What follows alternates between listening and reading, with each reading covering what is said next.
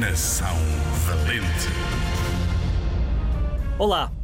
Hoje vamos falar de um valente poeta português, Luís Vaz de Camões. Ou Camões para os amigos. A verdade é que há algumas dúvidas sobre a vida dele. Pensa-se que terá nascido por volta de 1524 ou 1525 em Lisboa. Há quanto tempo foi isto? Há uns 500 anos. São muitos anos. Camões estudou em Coimbra e andou pela corte de Dom João III. Nessa altura, tornou-se poeta. Mais tarde, foi morar para a África, onde, bom, onde perdeu o olho numa batalha em Ceuta. Procura uma imagem de Camões e vais ver que até tem uma pala a tapar um dos olhos. De volta a Portugal, meteu-se em sarilhos por ter ferido um trabalhador do Palácio Real, mas foi perdoado.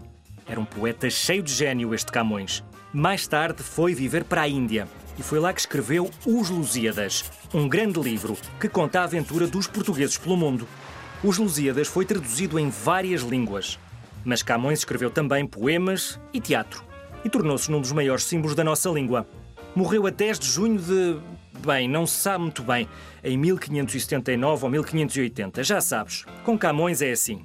Por isso, sempre que te disserem que dia 10 de junho é feriado, já sabes porquê. É o dia de Camões, dia de Portugal. Ah, e das comunidades portuguesas, os portugueses que vivem pelo mundo.